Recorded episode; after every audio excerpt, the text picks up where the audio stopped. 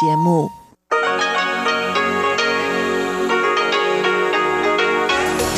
В эфире Международное радио Тайваня.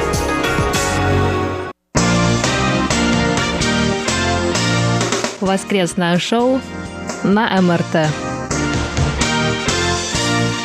Здравствуйте, дорогие друзья! Вы слушаете воскресное шоу с русской службой Международного радио Тайваня. В студии у микрофона в Чечена Кулар. Мария Ли и Анна Бабкова. Сегодня 22 марта, воскресенье, и в ближайшее время на волнах МРТ для вас прозвучат обсуждение новой темы, но перед этим мы посмотрим на результаты опроса прошлой недели. После этого Светлана Миренкова зачитает ваши письма и рапорты, Затем Инна Островская пригласит вас в гостиную МРТ и в завершении часовой программы передач передача Марии Ли «Экскурсия на Формозу».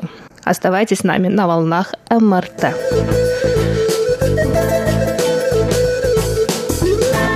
На этой неделе Тайвань закрыл границы, запретил въезд иностранцам. С 19 марта из иностранцев на Тайвань могут приезжать только обладатели тайваньского вида на жительство ARC, либо документа, подтверждающего дипломатические или другие официальные цели визита.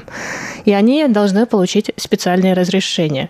Все, кто въезжает на Тайвань, в том числе и граждане Тайваня, и иностранцы, должны будут пройти 14-дневный карантин. Именно об этом, о закрытии границ и всеобщем карантине я хотела бы поговорить в сегодняшнем эфире. Но перед этим давайте посмотрим на результаты опроса прошлой недели. Итак, читатели нашей страницы в социальной сети ВКонтакте ответили на вопрос недели о том, носят они медицинские маски в общественных местах или нет. Таким образом, 44% сказали, что они носят маски, остальные нет. А вот в Фейсбуке немного другая ситуация. 72% участников опроса сказали, что они маски носят, и лишь 28% их не носят.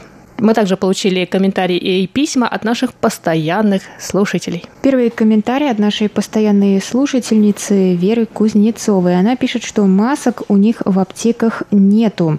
Поэтому она советует чаще мыть руки, дезинфицировать свои рабочие места и добавляет, что маска, она все равно только на 3 часа, и где же их столько набрать? Также нам написал пользователь под ником Буратино Пиноккио. Он пишет, что Всемирная организация здравоохранения заявила, что маски нужны не для защиты, а чтобы не передать вирус другим людям, но россиянам на других людей все равно. В Фейсбуке под анонсом воскресного шоу смешной комментарий оставил Александр Сычев. Он пишет, «Я так понимаю, Игорь выступает тут в роли зловредного вируса». А мы опубликовали действительно смешную фотографию, где Игорь без маски пугает четырех ведущих в масках. Александр также пишет, этот вездесущий коронавирус добрался и до Пермского края. А под нашим опросом в Фейсбуке мы видим такие комментарии. Снова с нами Александр Сычев. Он пишет, «Я бы лично не надел маску, так как не вижу в этом особого смысла. С медицинской точки зрения она совершенно бесполезна. Чтобы не заболеть, нужно предпринимать более действенные меры. Нам пишет слушатель из Москвы Анатолий Клепов, наш постоянный слушатель и монитор. Он пишет, к сожалению, не надеваю маски, так как масок нет в продаже в магазинах и аптеках Москвы. Возможно, когда-то они появятся, но не будет ли это поздним ударом по здоровью жителей города. А пока многое под запретом, включая поездки к морю в южных странах. Кому охота, вернувшись из отпуска, попасть под карантин на 15 дней? В газетах и по телевидению весь день информация о коронавирусе. И находясь в Москве, так хочется пожить спокойной жизнью в маленьком городке, где нет никаких запретов. Если будут еще более драконовские запреты, то придется сшить самому маску, чтобы выйти за продуктами или в аптеку. А вы знаете, Анатолий, вот я недавно общалась по телефону с моей мамой, которая сейчас проживает в Израиля. И она тоже мне сообщила, что масок у них нету вообще нигде. Все маски раскупили, люди в масках не ходят, но она ходит. Она самостоятельно смастерила себе маску из бумажных полотенец. Может быть, вы тоже в YouTube сможете найти видео, как делать такие маски. Мы также были очень рады получить ответ на вопрос о неделе в аудиоформате от нашего слушателя Андрея Мартынюка. Дорогие друзья, это вас Андрей из Москвы приветствует, ваш слушатель с 84 года. А вы просили высказать свое мнение по поводу отношения к маскам. Я отвечу следующим образом. Идут совершенно два противоположных потока информации. А в соответствии с первым потоком информации маска является эффективным методом профилактики и недопущения коронавируса. В соответствии с э, вторым информационным потоком никакого толку, никакой пользы от маски нет. Причем как в первом, так и во втором случае э, отсутствуют какие-либо ссылочки на клинические исследования, научные разработки и так далее. Оба умозаключения являются абсолютно голословными, ни на чем не основанными. Поэтому я не использую маску. Если бы я получил достоверную информацию о том, что маска является эффективным средством, я тут же бы ее надел. Мне даже не надо ее покупать, она лежит в моем рюкзаке. Она уже мной приобретена. Но именно ввиду отсутствия серьезных сведений о том, что это будет эффективный инструмент профилактики, я не вижу на сегодняшний день никаких оснований, чтобы пользоваться ей. Желаю вам доброго здоровья, не заразиться коронавирусом. Ну, а если кого-то постигнет такая беда, быстро и легко избавиться от него, оставаться на коротких волнах и завоевывать любовь и признание все большего, большего количества слушателей во всем мире. 73. Большое спасибо Андрею из Москвы. Нам действительно очень приятно получить такое аудиопослание. Также нам пишет Николай Егорович Ларин из Подмосковья. Сообщаю вам ответ на вопрос относительно тех масок, которые защищают только органы дыхания, то есть нос и рот. Они бесполезны, так как коронавирус спокойно через незначительное время проникает через маску в органы дыхания, к тому же через немытые руки при прикосновении к открытому телу, особенно через прикосновение к глазам. Эта зараза входит в организм человека. Самой лучшей защитой от вируса является армейский противогаз и защитный костюм, да и то не более двух часов. Поэтому, на мой взгляд, необходимо предотвратить допуск людей, зараженных коронавирусом, к здоровым людям. Например, статистика показывает, что в России коронавирусом заболели люди, прибывшие в основном из Италии и других стран, и только заразились от гражданина, прибывшего ранее из Италии. Поэтому я горжусь медицинскими работниками России, которые бдительно стоят на страже здоровья россиян, вовремя изолируя заболевших, прибывших из-за границы, помещая их на 14 дней в карантин, осуществляя их лечение, а над здоровыми людьми в карантине осуществляют наблюдение. Поэтому только введение в странах чрезвычайного положения поможет властям стран лучше управлять ситуацией, вызванной коронавирусом, используя все инструменты, предусмотренные законом.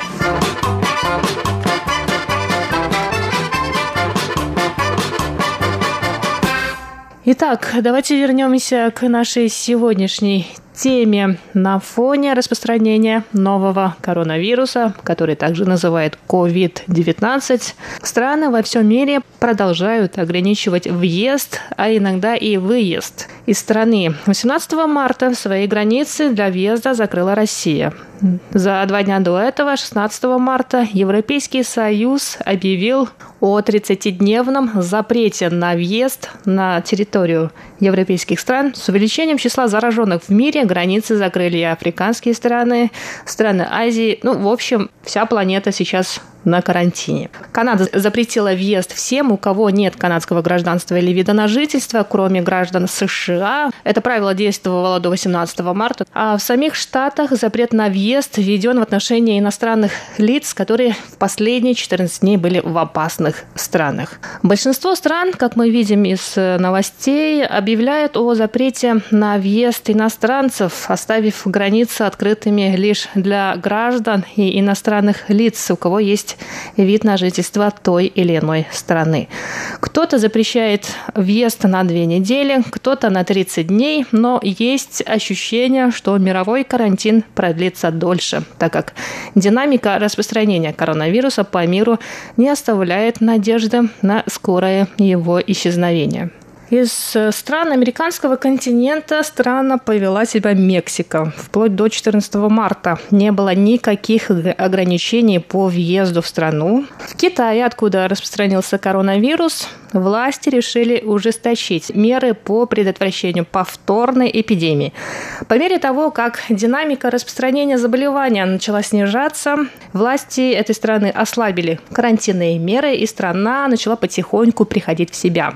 Но из-за того, что в Китае появились так называемые завозные случаи. То есть это когда иностранцы или китайцы, которые ездят в другие страны, приезжают уже зараженные коронавирусом не в самом Китае, а за пределами Китая. Власти Пекина решили обязать всех прибывающих в аэропорт Шоуду, это в Пекине, проходить двухнедельный карантин в определенных отелях, одобренных правительством. Другие регионы Китая также приняли схожие меры. В Гонконге все прибывающие обязаны пройти 14-дневный карантин. Гонконг на момент записи этой передачи не закрыл границы. Немного странно, мне кажется, ведет себя и Япония. По состоянию на 15 марта въезд в страну был ограничен только тем, у кого паспорта были выданы в провинциях Хубэй и Джэйцзян в Китае. Это очаги распространения коронавируса, а также тем, кто был в других китайских провинциях, охваченных эпидемией, а также в Италии и Иране. 18 марта Япония добавила в этот список два региона Швейцарии, четыре региона Испании – и всю Исландию. В Корее также приняли схожие меры. Въезд в страну был ограничен только тем, у кого паспорта были выданы в провинциях Хубэй и Джидзян в Китае. Остальные должны проходить двухнедельный карантин. Из этого списка стран выбивается Чехия и Эквадор. Чехия одна из первых запретила не только въезд в страну, но и выезд за границу для своих граждан и тех иностранцев, у кого есть чешский вид на жительство. Когда другие страны разрешают своим гражданам, находящимся в других странах, приехать, даже если у них есть коронавирус, и вылечиться в своей родной стране, Эквадор запрещает въезд всем, даже своим гражданам. Страна просто закрыла границы для всех. Решение было принято 16 марта, и оно будет действовать в течение 21 дня, то есть примерно до начала апреля. В связи с этим у меня вопрос к коллегам и к нашим слушателям такой. Поддерживаете ли вы запреты на выезд из какой-либо страны на фоне распространения коронавируса во всем мире. Мы ждем ваши ответы и комментарии. А сейчас я передаю микрофон своим коллегам. Я совершенно однозначно поддерживаю запрет на въезд в условиях эпидемии. По-моему, как сейчас говорят, локдаун, да, это полный запрет на въезд.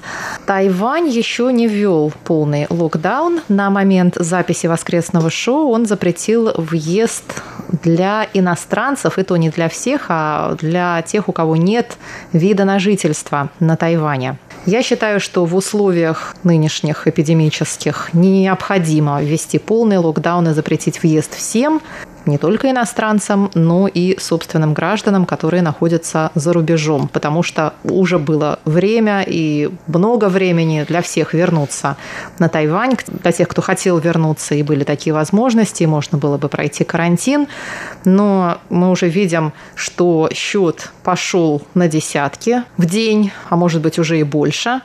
Поэтому, чтобы обуздать каким-то образом эпидемию, мне кажется, все драконовые меры были бы оправданы. Что же касается запрета на выезд, ну, тут каждый сам себе злобный Буратино. Если выехал человек, он должен просто отдавать себе отчет, что въехать обратно он не сможет. И придется ему как-то выживать в условиях эпидемии в другой стране. И тут уж, наверное, каждый действительно свободен распоряжаться своей судьбой, своим здоровьем, так как ему заблагорассудится, при этом не подвергая опасности других. А другое дело, что запрет на выезд, например, должна бы ввести, к примеру, Италия, где очень сильно распространен коронавирус, в целях как бы гуманистических, чтобы народ не распространял вирус дальше на планете. Но вот с такой целью, может быть, и стоило бы всем ввести запреты на въезд и на выезд и просто ограничить все перемещения. Но мне тоже кажется, что такой полный карантин в стране, наверное, оправдан. Вот на фоне того, что сейчас происходит.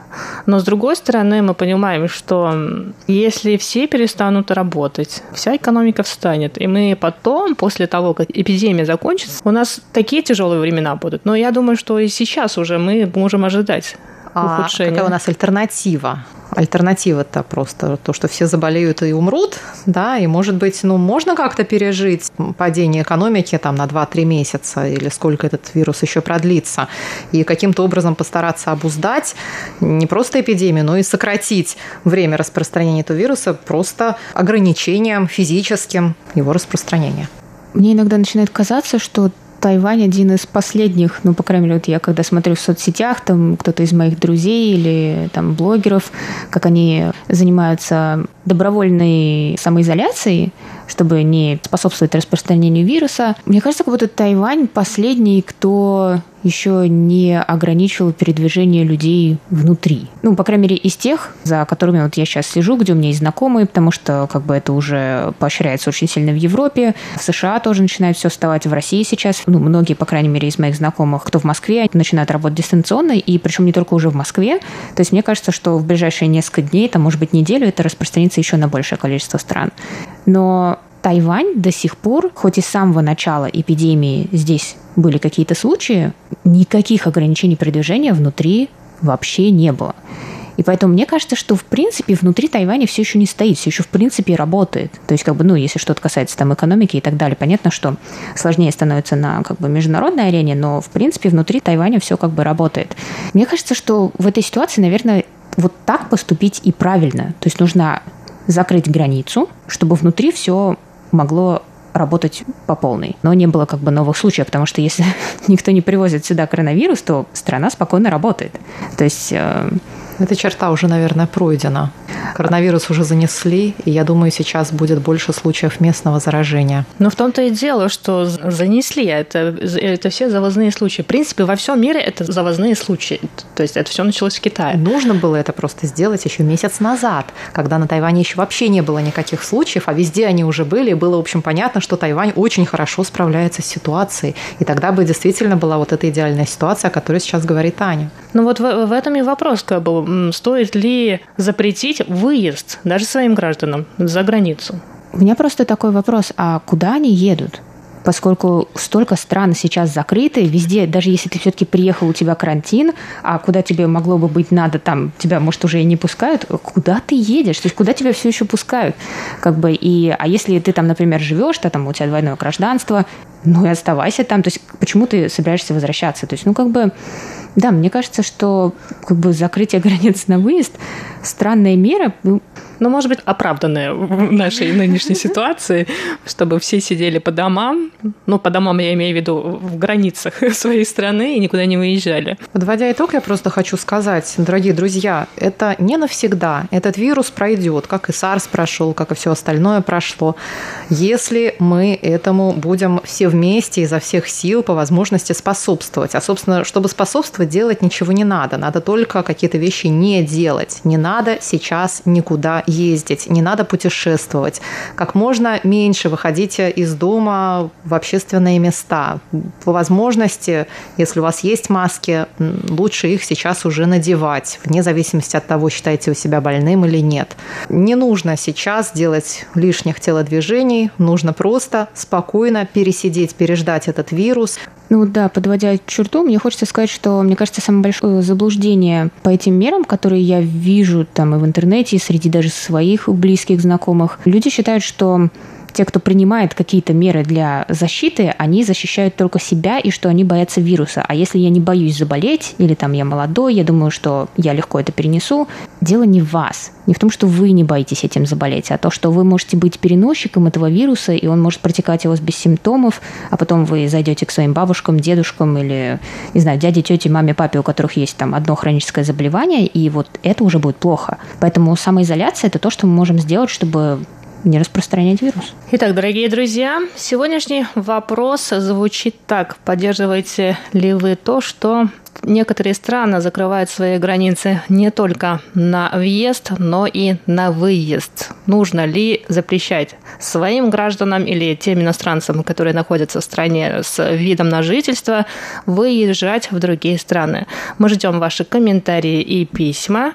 А сейчас рубрику «Почтовый ящик» проведет Светлана Миренкова. Ну а мы с вами на этом прощаемся. В студии были Чечена Кулар, Мария Ли и Анна Бабкова. Желаю вам хорошего окончания выходных. Здравствуйте, дорогие слушатели! В эфире почтовый ящик МРТ. И с вами у микрофона его ведущая Светлана Миренкова. На этой неделе письма и рапорты нам написали Василий Гуляев, Александр Пруцков, Николай Егорович Ларин, Олег Сальников, Владимир Доронин, Игорь Данилевич, Сергей Безенков, Александр Макухин, Иван Лебедев, Анатолий Клепов, Андрей Мартынюк и Альвидас Алисахаитис. А далее обзор рапортов. Давайте посмотрим, как было слышно наши две частоты на этой неделе. Напоминаю, что нас можно слушать на частоте 5900 кГц с 17 до 17.30 часов по UTC, а также на частоте 9490 кГц с 11 до 12 часов по UTC. Наш постоянный слушатель и монитор Анатолий Клепов слушал частоту 5900 кГц 13, 14 и 15 марта. Он сообщает, что в эти дни слышимость была очень хорошая. И во все дни по шкале Синпо он поставил 55454.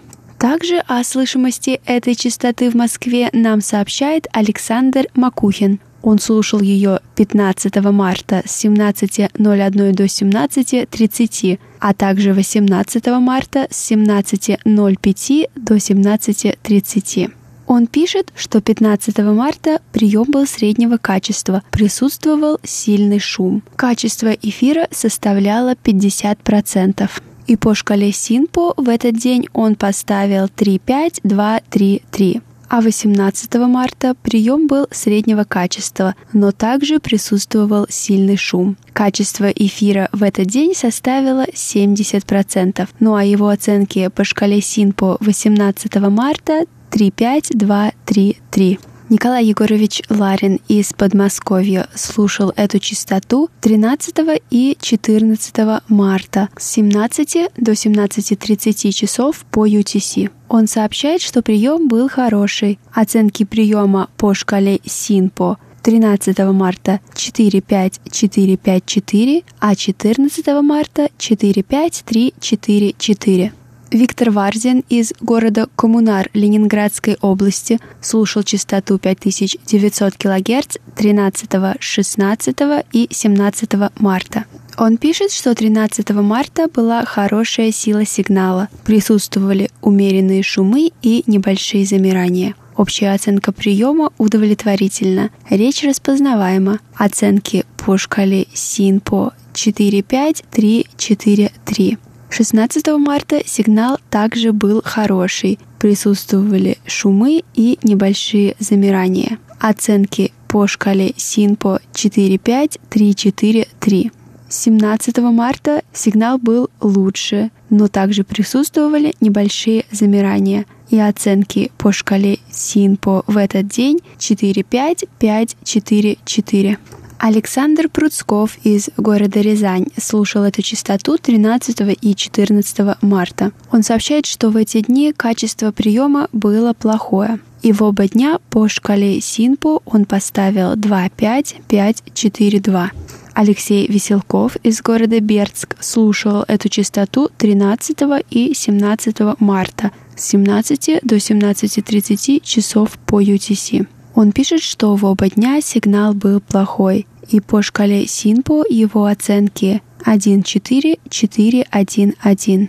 Василий Гуляев из города Астрахань слушал эту частоту 8 марта с 17 до 17.30 часов по UTC. Он пишет «Сигнал силой 3 балла, помех от станции нет, Атмосферные помехи значительны. Отмечаются слабые замирания сигнала. Итоговая оценка по шкале СИНПО 3-4-3-4-3. Сергей Безенков из города Чебаркуль Челябинской области настроился на эту частоту 14 марта в 17 часов по UTC и слушал ее до 17.30. Он пишет, что сигнал отсутствовал, эфирный шум был средний, замирания сигнала не было и качество приема было очень плохое.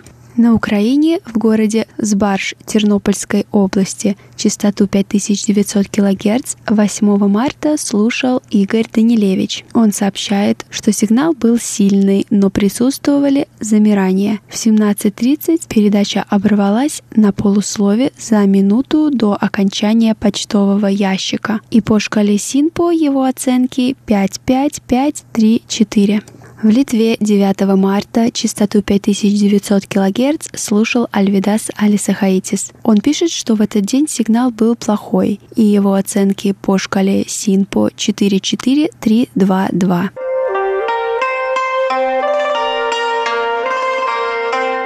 Я бы хотела поблагодарить всех наших штатных и внештатных мониторов за ваши рапорты. Благодаря вам мы знаем, как нас слышно в разных точках мира. А далее рубрика «Письма наших слушателей». Наш постоянный слушатель и монитор Анатолий Клепов из Москвы написал нам такое письмо – Желаю вам всего наилучшего и здоровья. Сейчас главное здоровье, так как коронавирус добрался до Москвы несколько недель назад.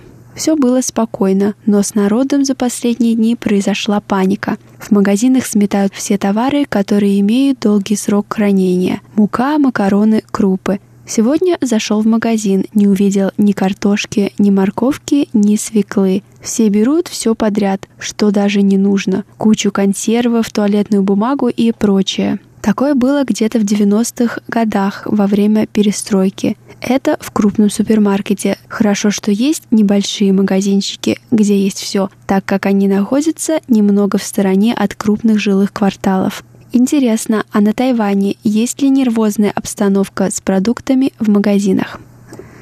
На самом деле на Тайване уже нету паники, и жизнь вернулась в привычное русло – в отличие от начала февраля, когда коронавирус только начал свое распространение непосредственно из материкового Китая. Тогда люди еще не понимали, что происходит и что может случиться, поэтому очень многие закупались продуктами впрок, может даже на несколько месяцев, а также туалетной бумагой и различными средствами дезинфекции но пустых полок э, в супермаркетах я не видела. Единственное, что действительно пропало из продажи, так это туалетная бумага, а также растворы для дезинфекции. Но, как выяснилось позже, это случилось из-за того, что одна из компаний пустила слух, что сырье для производства туалетной бумаги пустят на производство медицинских масок, и поэтому туалетная бумага скоро может пропасть из продаж поэтому все люди быстрее побежали ее покупать. Но на самом деле для производства туалетной бумаги и для производства медицинских масок используется совершенно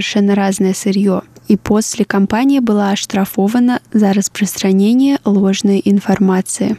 Ну а что касается спиртовых э, дезинфекторов, их до сих пор очень тяжело купить. И многие люди спекулируют ими в интернете и продают за космические суммы, которые зачастую в 10 раз превышают их оригинальную стоимость.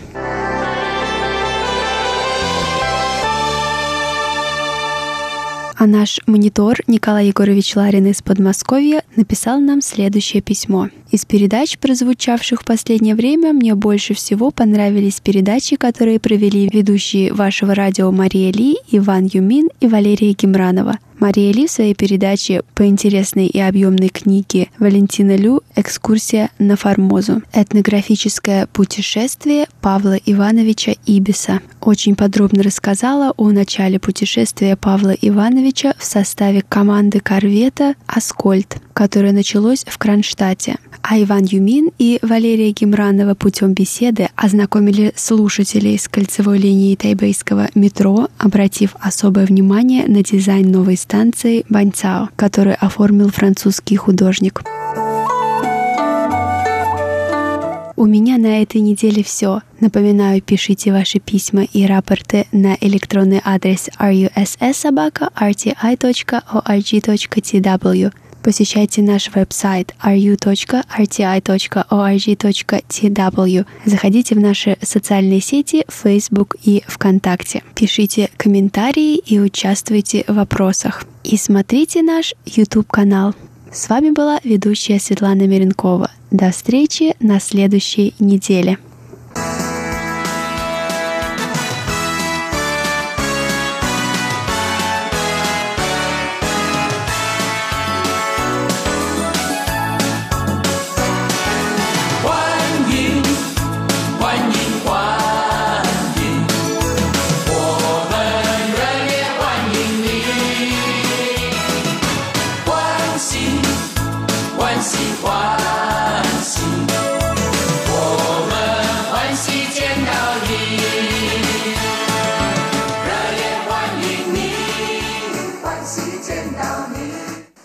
Здравствуйте, дорогие друзья! Вы слушаете Международное радио Тайваня – как всегда в нашем эфире передача «Гостиная МРТ». И сегодня я рада представить нового героя. Это Татьяна Линь, которая живет на Тайване уже три года и приехала на прекрасный остров для того, чтобы получить образование. Татьяна изучала китайский язык с нуля. Сейчас она является аспирантом, магистрантом, точнее, учится в магистратуре. Какого именно вуза Татьяна расскажет лично. Ну и кроме того, она работает гостем на ток-шоу, соведущим на разных телевизионных шоу Тайваня и рассказывает о культурных различиях ее родины, Украины, и теми наблюдениями, которые появились о Тайване и тайваньцах. Сейчас мнение Татьяны Линь прозвучит в эфире, а пока мы ее приветствуем. Здравствуйте, Татьяна. Здравствуйте, Инна. Будет интересно узнать, откуда вы приехали на Тайвань и где именно учитесь. А я приехала на Тайвань, когда мне было 18 лет. Я как раз только закончила школу в Украине. И так вот случилось, что я попала сюда. Я два года изучала китайский язык в Language School, в языковом центре, так как я вообще китайского не знала. Я приехала на Тайвань, я даже не знала, ни одного слова практически не знала. И после двух лет изучения китайского языка я поступила в университет. Только я поступила не на магистратуру, а на бакалаврат. Это первый курс. Да, да, хотела вам сказать. И сейчас я учусь э, в НТНЮ в ШИТе на э, переводчика, преподавателя китайского языка. Значит, мы уточняем, что вы поступили и учитесь на бакалавриате. Ох, Да. все серьезно. То есть в будущем вы планируете учить китайскому языку украинцев, русских, вообще всех, кто желает. Ну, посмотрим, да. Расскажите, как трудно далось изучение китайского языка с нуля? А На самом деле очень трудно, потому что когда я переехала на Тайвань, я на английском вообще не говорила. И когда только на русском, естественно, здесь никто меня не понимал. Когда я пошла первый день в школу, все мои иностранные студенты, одноклассники говорили на английском, потому что в языковом центре там изучение идет с английского на китайский, получается. Я ничего, естественно, не понимала. Я просто пошла первый день в школу и сидела, плакала. Думаю, как же я буду изучать китайский, если я ничего не понимаю. Но спустя где-то две недели мне пришла гениальная идея переводить с английского все на русский. То есть я сначала переводила все правила на русский язык, и потом уже изучала китайский. Бедный ребенок, вы поплакали, но не сдались. И сейчас, спустя два года, вы уже можете э, спокойно говорить, а еще через четыре года будете еще и других учить. Я надеюсь на это. На самом деле мне сейчас даже не верится, что я смогла это все сделать. Мне кажется, что это был какой-то сон, потому что сейчас я все уже понимаю, свободно говорю. И я думаю, как я могла не понимать китайский язык? Он же такой легкий. Какая вы молодец. А скажите, какие тайваньские учителя в языковых центрах, как однокурсники, вы остались с ними дружны? Вот про процесс обучения интересно узнать. Учителя все очень хорошие, одноклассники тоже. Они все увидели, что я на английском не говорю. Если у меня были какие-то проблемы, они буквально за руку меня брали и куда-то там водили, э, переводили. Я им как-то объясняла на пальцах, что я хочу сказать. Все ребята очень хорошие, преподаватели тоже. Если у тебя есть какие-то вопросы или проблемы, они могут с тобой оставаться после уроков, объяснять, подсказывать, могут даже позвонить, написать тебе ну, все очень отлично, поэтому, я не знаю, мне кажется, это лучший вот такой вот э, опыт, который у меня был. С некоторыми ребятами я дружу по сей день, ну, потому что многие приезжают, уезжают, а, поэтому отношения только вот так вот онлайн сейчас. Замечательно. То есть всем тем, кто думает об учебе на Тайване, вы рекомендуете этот остров? Я очень рекомендую. Я даже предложила своей младшей сестричке приехать сюда учиться, потому что, я не знаю, мне кажется, Тайвань это мой дом уже, и я бы всех сюда своих друзей, всех родных забрала, но так как люди не очень хотят покидать свою зону комфорта, поэтому это просто так, только приехать в гости и уехать. Учиться мои родственники не хотят здесь, но вообще для других людей это прекрасное место, и я думаю, все будут в восторге.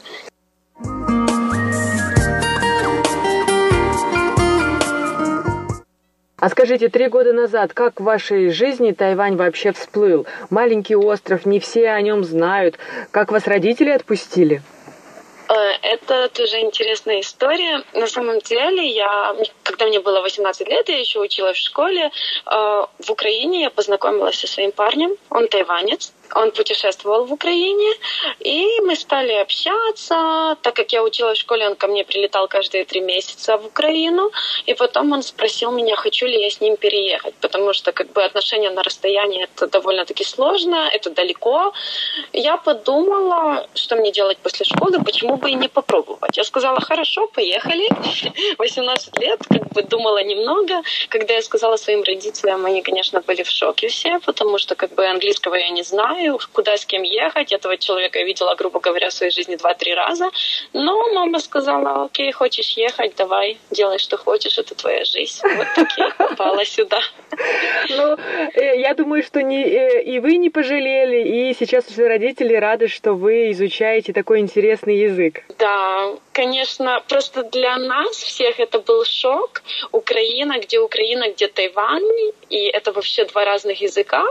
Но уже все привыкли, все уже нормально к этому относятся. Татьяна, ну вы такая смелая, амазонка. Вас на Тайвань привела любовь. Замечательно. Да. Ну вот расскажите тогда, если вы общались с тайваньцами, какими вы видите этот народ? Этот народ — это просто добрейшие люди, которые могут только быть. Все очень вежливые, все тебе помогут, спросят 10 раз, нужна ли тебе помощь. Если я заблужусь где-то, а это часто происходит со мной, они за ручку возьмут меня, отведут туда, куда мне нужно, скажут, вот, не волнуйся, тебе нужно идти туда, сюда, я не знаю, когда я возвращаюсь домой сейчас в Украину, э, я очень расстроена, потому что люди у нас какие-то злые. Э, я не понимаю, почему так. Все как-то хотят тебя нахамить, нагрубить. Здесь такого нет. Все очень вежливы, улыбаются. Это вообще две большие разницы. Мне очень жаль, что у нас дома так. Я надеюсь, может, когда-то эта ситуация изменится к лучшему, но пока что вот так вот. Ну, я думаю, что важную роль играет солнце тайваньское, фрукты. Скорее всего, да, да. У нас холодно, поэтому люди вот мерзнут недовольные.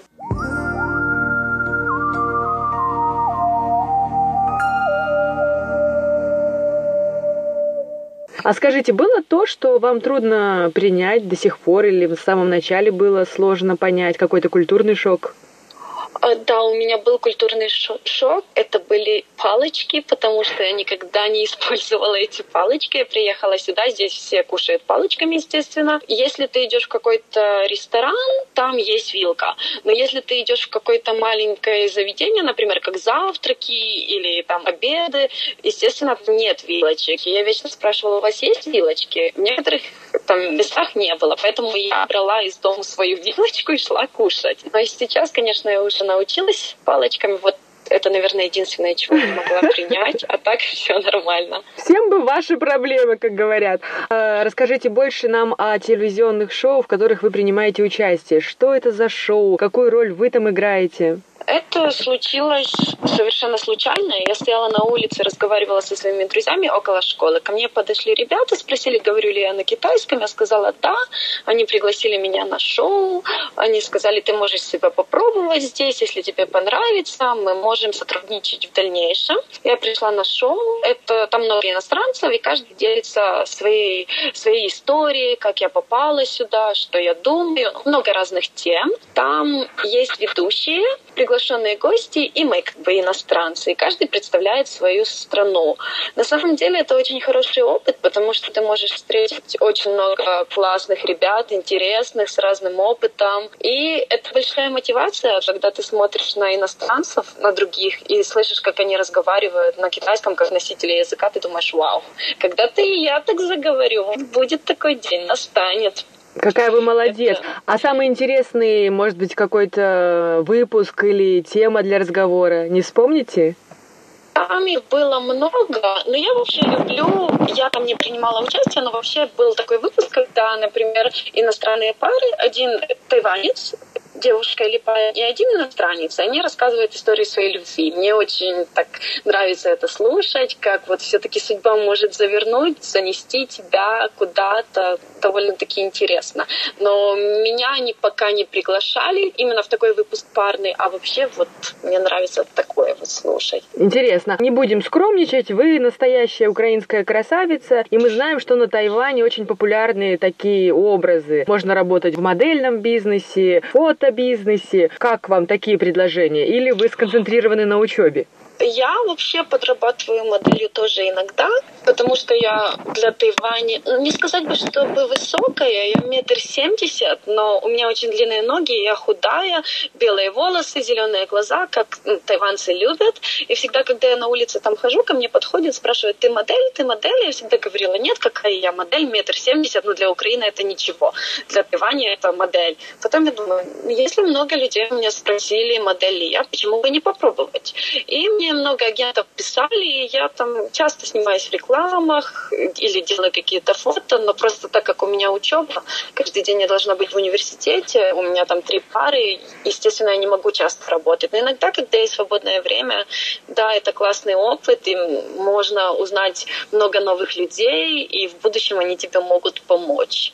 Какая молодец! Я очень рада. А скажите, вот э, в свободное от учебы, от работы время удается попутешествовать, отдохнуть? Есть ли у вас любимые места в Тайбэе, может быть? Да, на самом деле я очень люблю Тайбэй. Я была на всем Тайване, все города я уже объездила, посмотрела, но Тайбэй все-таки это мой любимый город. Но если так э, подумать, наверное, я бы всем советовала поехать в Хуален.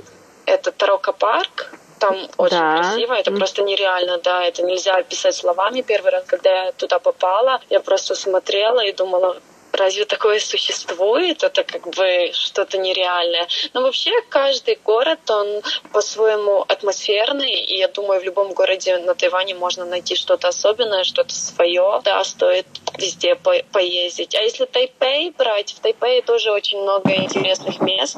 Например, иногда я езжу в Чоуфэн, Шифэн, там тоже очень красиво. Туда тоже можно поехать. Да, старые улочки. Да, и старые улочки. Шифэнь, там и водопады замечательные, не, э, необыкновенные красоты места. Я абсолютно согласна. 就像老鼠爱 Мой традиционный вопрос про тайваньскую еду. У вас сложились с ней отношения? А, на самом деле не очень. Как, я, я могу есть ее, но есть такая еда, которой я не готова. Например, это как пидан, это вот это вот яйцо, знаете, зеленое такое, черное, зеленое какое оно да, там цветное. Да, да, да, вековое яйцо. Не знаю, это национальное тайванское блюдо, я уважаю, я понимаю, но как бы я не готова. Это как мой молодой человек говорит, вы же в Украине едите сало, это же тоже отвратительно, почему ты не можешь поесть вот это яйцо? Но я пока еще не настолько стала тайванькой, чтобы кушать такое.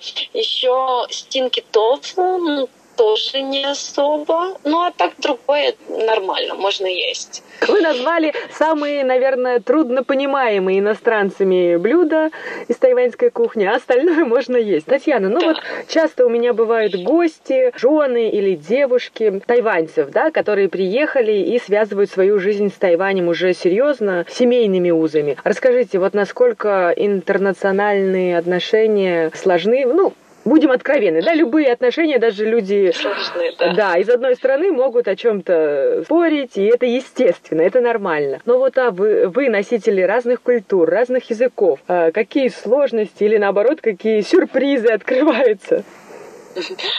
Мой парень, он дело в том, что он говорит очень хорошо на русском, поэтому мы общаемся дома практически всегда на русском, но сейчас я ему запрещаю со мной говорить. Я говорю, говори со мной на китайском. Поэтому языковых сложностей таких у нас как бы не было никогда. Но вот культурные, например, тайванцы, парни, они очень любят, чтобы девушки их слушали.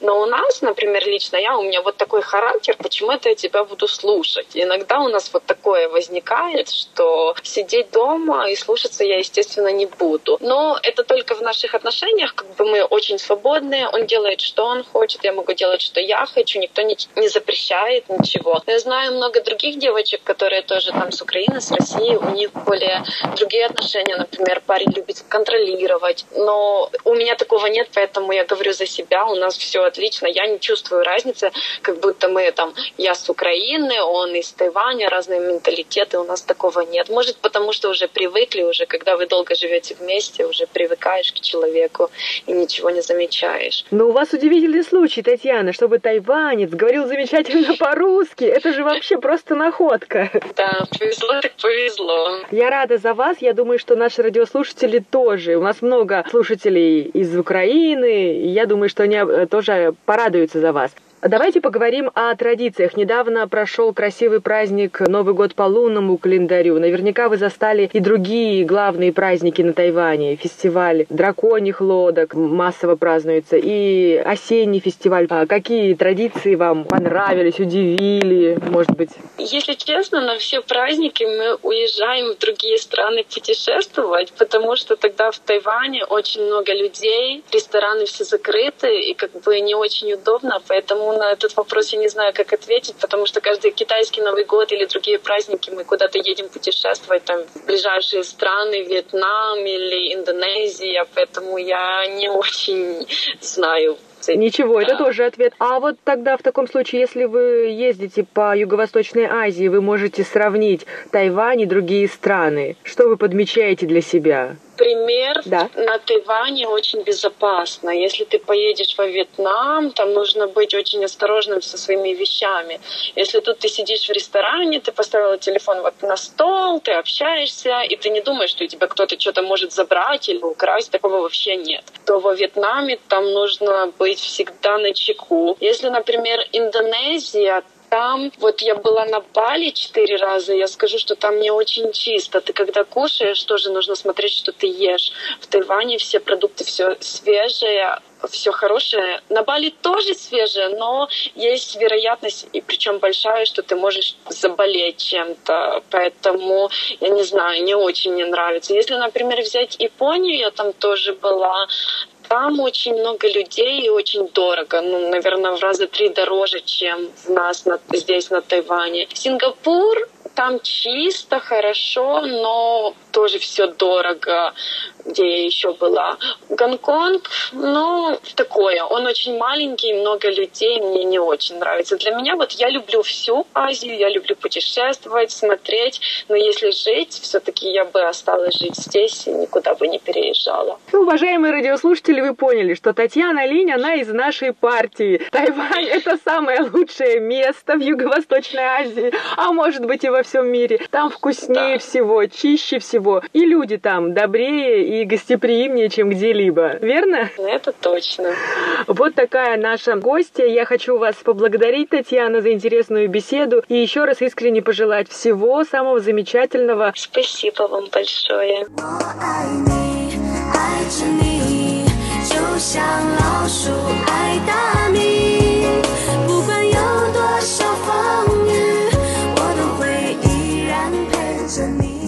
Дорогие друзья, вы слушали передачу «Гостиная МРТ». И у нас в гостях была Татьяна Линь. Благодарю за внимание. Всего самого хорошего.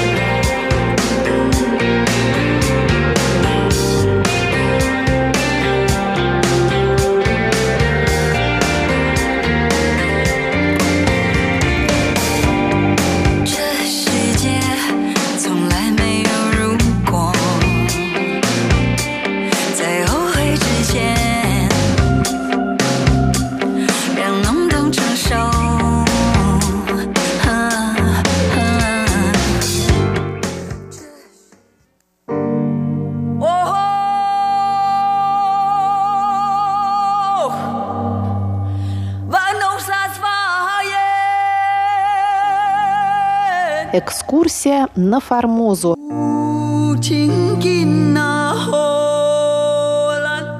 В эфире рубрика «Экскурсия на Формозу» у микрофона Мария Ли. Здравствуйте, уважаемые друзья! Мы продолжаем знакомиться с новой книгой Валентина Лю «Экскурсия на Формозу. Этнографическое путешествие Павла Ивановича Ибиса». Книга вышла в издательстве «Весь мир». Вы можете приобрести ее на сайте издательства в интернете, а ссылку вы найдете в описании к этой передаче на нашем сайте ru.rti.org.tw.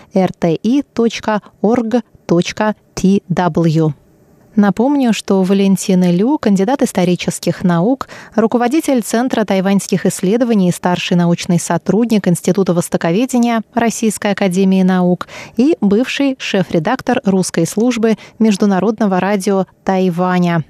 Темой Ибиса Валентин занимался последние 10 с лишним лет. И благодаря усилиям Валентина биография Павла Ивановича Ибиса на сегодняшний день практически полностью воссоздана и выведена из забвения.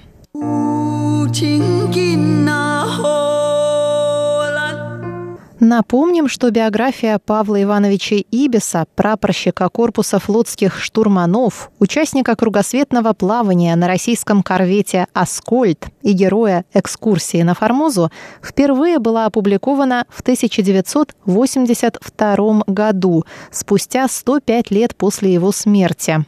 Михаил Фалкович Чегринский воссоздал основные этапы биографии молодого офицера и, в частности, кратко пересказал историю его одиночного пешего путешествия по острову в январе-феврале 1875 года. Однако ленинградский ученый выявил лишь часть архивных документов, касающихся биографии прапорщика. Ему не было известно ни о русскоязычной статье Ибиса «Экскурсия на Формозу», вышедшей в морском сборнике в 1876 году, ни о трех других статьях Ибиса в журнале «Живописное обозрение» за 1875 год. При всей своей высокой значимости первая краткая биография Ибиса оказалась слишком неполной и содержала существенные пропуски, ошибки и неточности – как уже говорилось выше, в ней неверно были указаны место рождения, дата выпуска из морского училища, время лечения Ибиса во Владивостокском морском госпитале. Сделано ошибочное предположение о том, что молодой офицер посетил Формозу без ведома флотского начальства, что перед лечением в Европе он успел вернуться в Петербург и так далее не были установлены дата и место списания Ибиса с борта корвета, точная дата и причины его безвременной смерти от неизвестной болезни и тому подобное. Но вместе с тем Чигринский заложил солидную основу, благодаря которой в последние годы были повторно изучены уже описанные им материалы и выявлены новые архивные документы, в том числе вахтенные журналы с корвета «Аскольд», письма и рапорты командиров Ибиса, его личные рапорты начальству, справки врачей и другая официальная переписка, связанная со службой на флоте, лечением и смертью прапорщика в Европе. В ходе исследования выявлены три давно забытые статьи Ибиса в журнале «Живописное обозрение» за 1875 год, в которых он описывает остров Иезу, Хоккайдо, населявших его айнов, а также нашумевший в 1874 году формозский вопрос между Японией и Китаем. Кроме того, для реконструкции биографии Ибиса были привлечены воспоминания других участников плавания на корвете «Аскольд» Черкаса Максимова найдены высочайшие приказы по морскому ведомству, публикации в российской периодике, а также исторический очерк штурманского училища и первое продолжение обзора заграничных плаваний судов русского военного флота с ценными сведениями о кругосветном плавании и крейсерстве корвета в водах Тихого океана. Изучение всех этих материалов, а также сведений из интерактивных сетевых баз генеалогических данных позволило выявить много новых деталей биографии Павла Ибиса. Например, уточнить сведения о его рождении, ближайших родственников, служебной карьере и деталях кругосветного плавания, а также ответить на многие ранее неизвестные вопросы, касающиеся истории болезни, лечения и причин смерти прапорщика, его отношений с начальством, начальством и прочее. Хотя многие факты и обстоятельства по-прежнему неизвестны, собранные сведения позволяют реконструировать биографию героя исследования в гораздо более цельном и точном виде и дать более глубокую и объективную оценку его личного вклада в изучение Тайваня и Японии. Далее Валентин приводит современную, наиболее полную и достоверную версию биографии Ибиса, реконструированную уже через 140 лет после его смерти.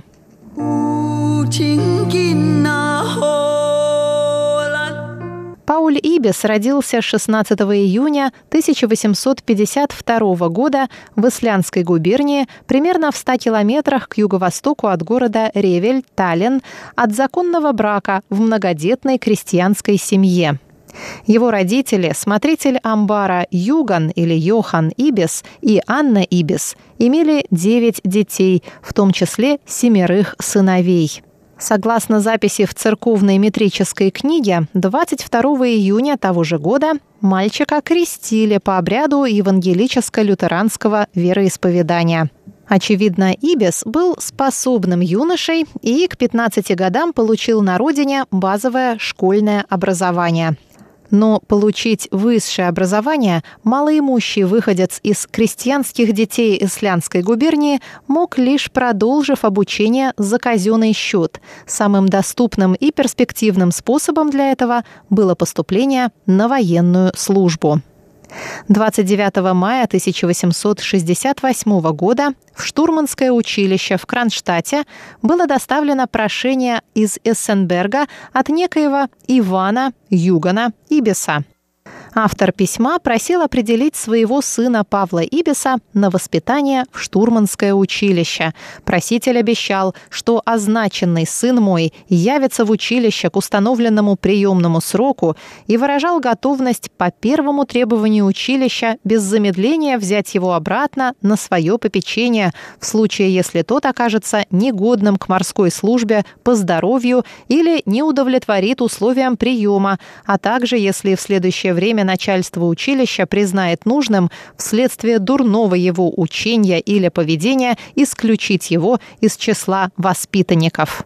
Согласно записям в аттестационной тетради воспитанника училища, на приемных экзаменах Павел Ибис показал хорошее и очень хорошее знания по закону Божьему, арифметике, геометрии, истории и географии, а также достаточные, то есть удовлетворительные знания по алгебре и русскому языку. При поступлении юноша выразил желание обучаться по штурманской части и был определен воспитанником в штурманское училище во второе отделение четвертого класса. Занятия кадетов начались 7 сентября 1868 года. 3 июня 1869 года, получив по окончании годовых экзаменов общую оценку 9,2 балла и 9 баллов за поведение, имея от роду 16 лет, кадет Ибис был переведен в третий класс, где продолжил учебу с 8 сентября. Летом того же года он находился в двухмесячном практическом плавании по Финскому заливу и Балтийскому морю, заходя во все встречающиеся порта на учебном корвете «Воевода» под началом капитана первого ранга Киселева. К концу 1869 года Ибис получил 8,9 балла за экзамены и 10,2 балла за отличное поведение.